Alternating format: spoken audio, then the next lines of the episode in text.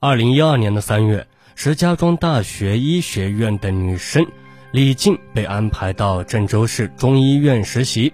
临行前的男友牛俊雄送给她一部价值五千二百元的新款苹果手机，并叮嘱她多给自己打电话，还半开玩笑半认真的说：“我不在你身边，你可别移情别恋呀。”时年二十五岁的李静是河南新乡人，长相漂亮，性格开朗，父母都是机关干部。二零零九年，她与同校计算机硕士牛俊雄一见钟情，并确定了恋爱关系。李静去医院实习后，牛俊雄呢每天都要打十几个电话。最初李静很感动，可后来男友不分时间、不分场合的慰问电话，逐渐让她厌烦了起来。不过，真正让她不快的是，她发现男友似乎不是关心自己，而是查岗，唯恐她与别的男人接触。李静在医院上班后，很快引起了很多年轻医生的注意。科室的一位副主任经常以应酬为名请他吃饭和唱歌，他能推则推，实在推不掉呀，就叫上其他同事一起作陪。一天呢，牛俊雄给李静打电话闲聊几句后，他突然严肃地说：“小静呀，你的一个男同事经常给你打电话吧？昨天你们还去唱了歌了吧？”李静吃了一惊，以为是同事偷偷向牛俊雄透露的情况，她不想让男友担心，就说。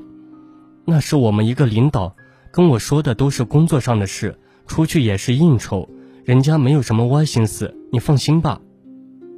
哼，你骗谁呢？那他怎么还给你发一些恶心的短信呀？牛俊雄说着，复述了几条短信的内容。李静觉得很窘迫，气得挂掉电话，关了手机。如果老是关机呢，怕单位找不到自己，李静只好换了一个新的手机号码。孰料他刚换了手机号码，牛俊雄就打来电话质问说：“你为什么换手机号码？是想躲我吗？我们才分开多久呀？你就打算移情别恋了吗？”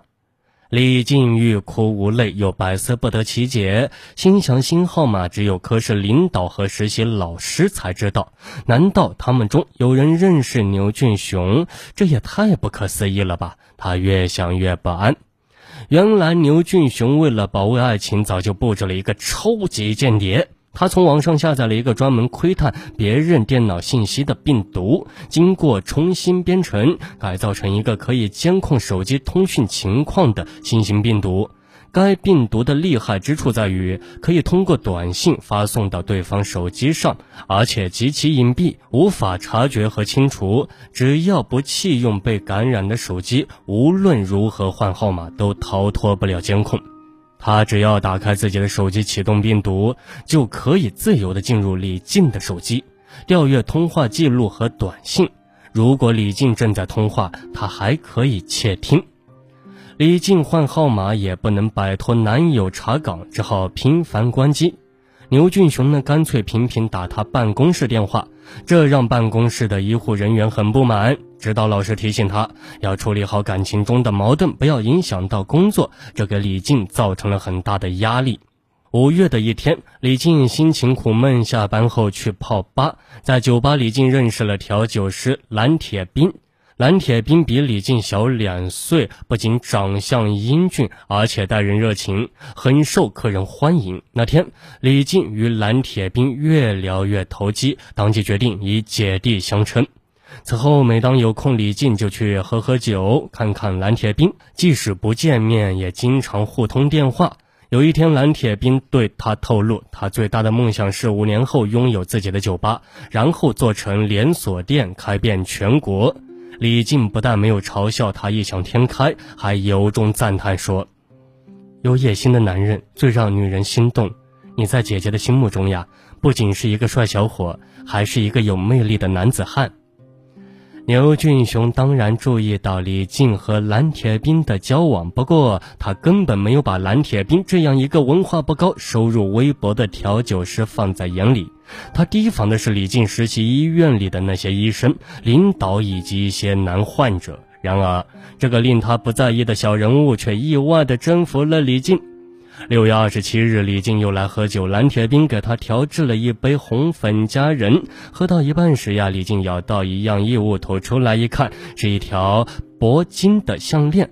蓝铁兵红着脸表白。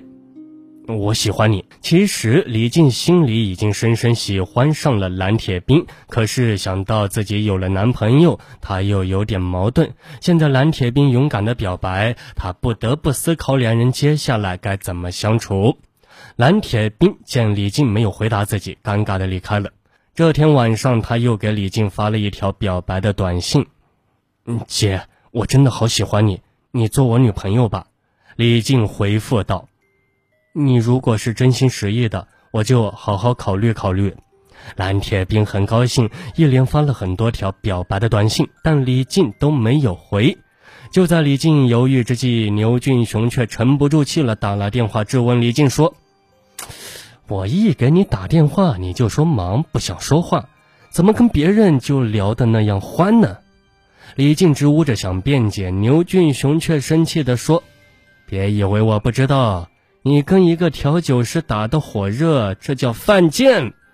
李静语气坚决地说：“我本来还在犹豫要不要跟你分手，可你今天骂醒了我。我想了一夜，你这个心胸狭隘又疑心病重，即使没有铁兵出现，我也迟早要跟你分手。就这样吧，算我对不起你。”说完，李静就关了手机。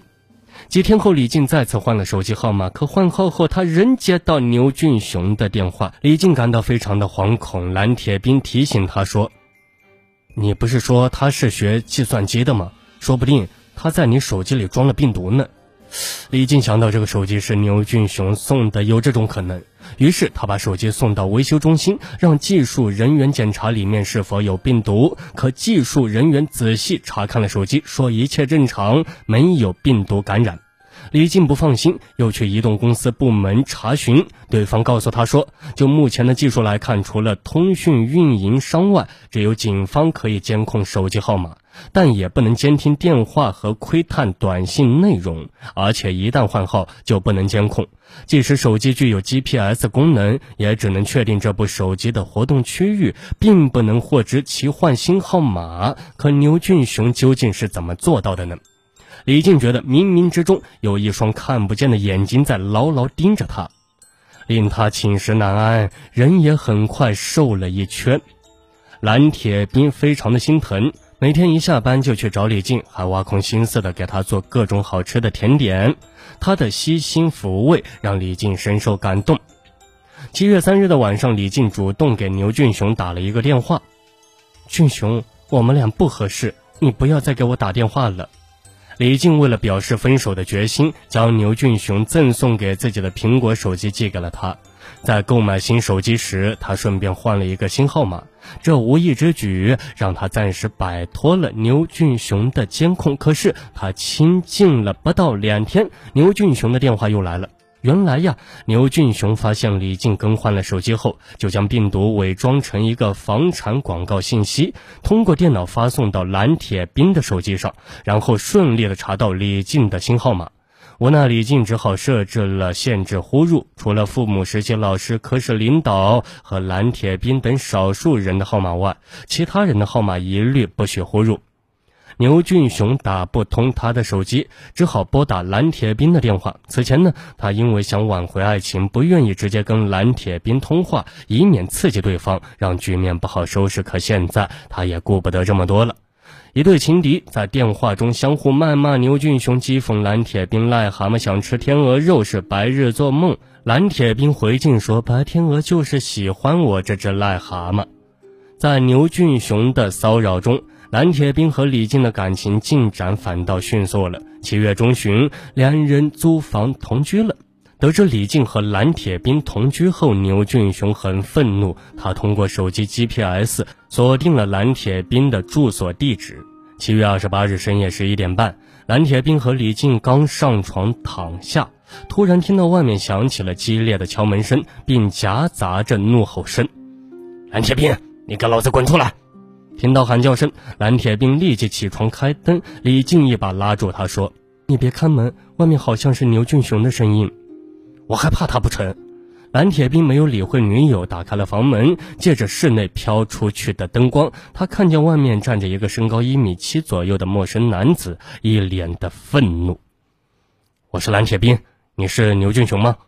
蓝铁兵不肯示弱地说。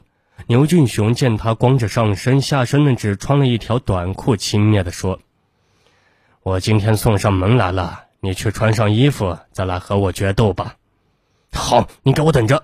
蓝铁兵转头回卧室穿好衣服，又随手从茶几上拿一把水果刀放在裤兜里，随后走了出来。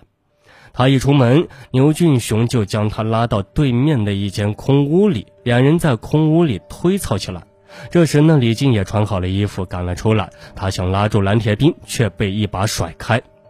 李静又去拉牛俊雄，哭着说：“都是我的错，你们别打架，听我说。”李靖的话没说完，就挨了牛俊雄的两耳光，并被踢了一脚，当即倒在地上。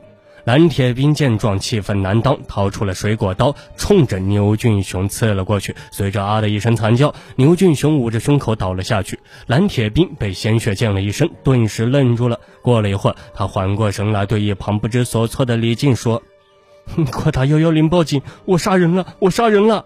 李静战战兢兢地返回房间，拿起手机拨打幺幺零报警电话。民警迅速赶到现场，将蓝铁兵带走，并将牛俊雄送往管城区人民医院抢救。但是牛俊雄因被刺中了心脏，失血过多，在中途死亡。案发后，蓝铁兵对自己的罪行供认不讳，而警方则在牛俊雄的电脑里找到手机盗号病毒程序。办案民警对牛俊雄的编码才能惊讶万分，同时呀，也为他感到惋惜。他没有把自己的才能用到正处，却用来搞歪门邪道，最终酿成了悲惨的结局。好了，本期的命案一千宗就给您播讲完毕了，我们下期节目再见。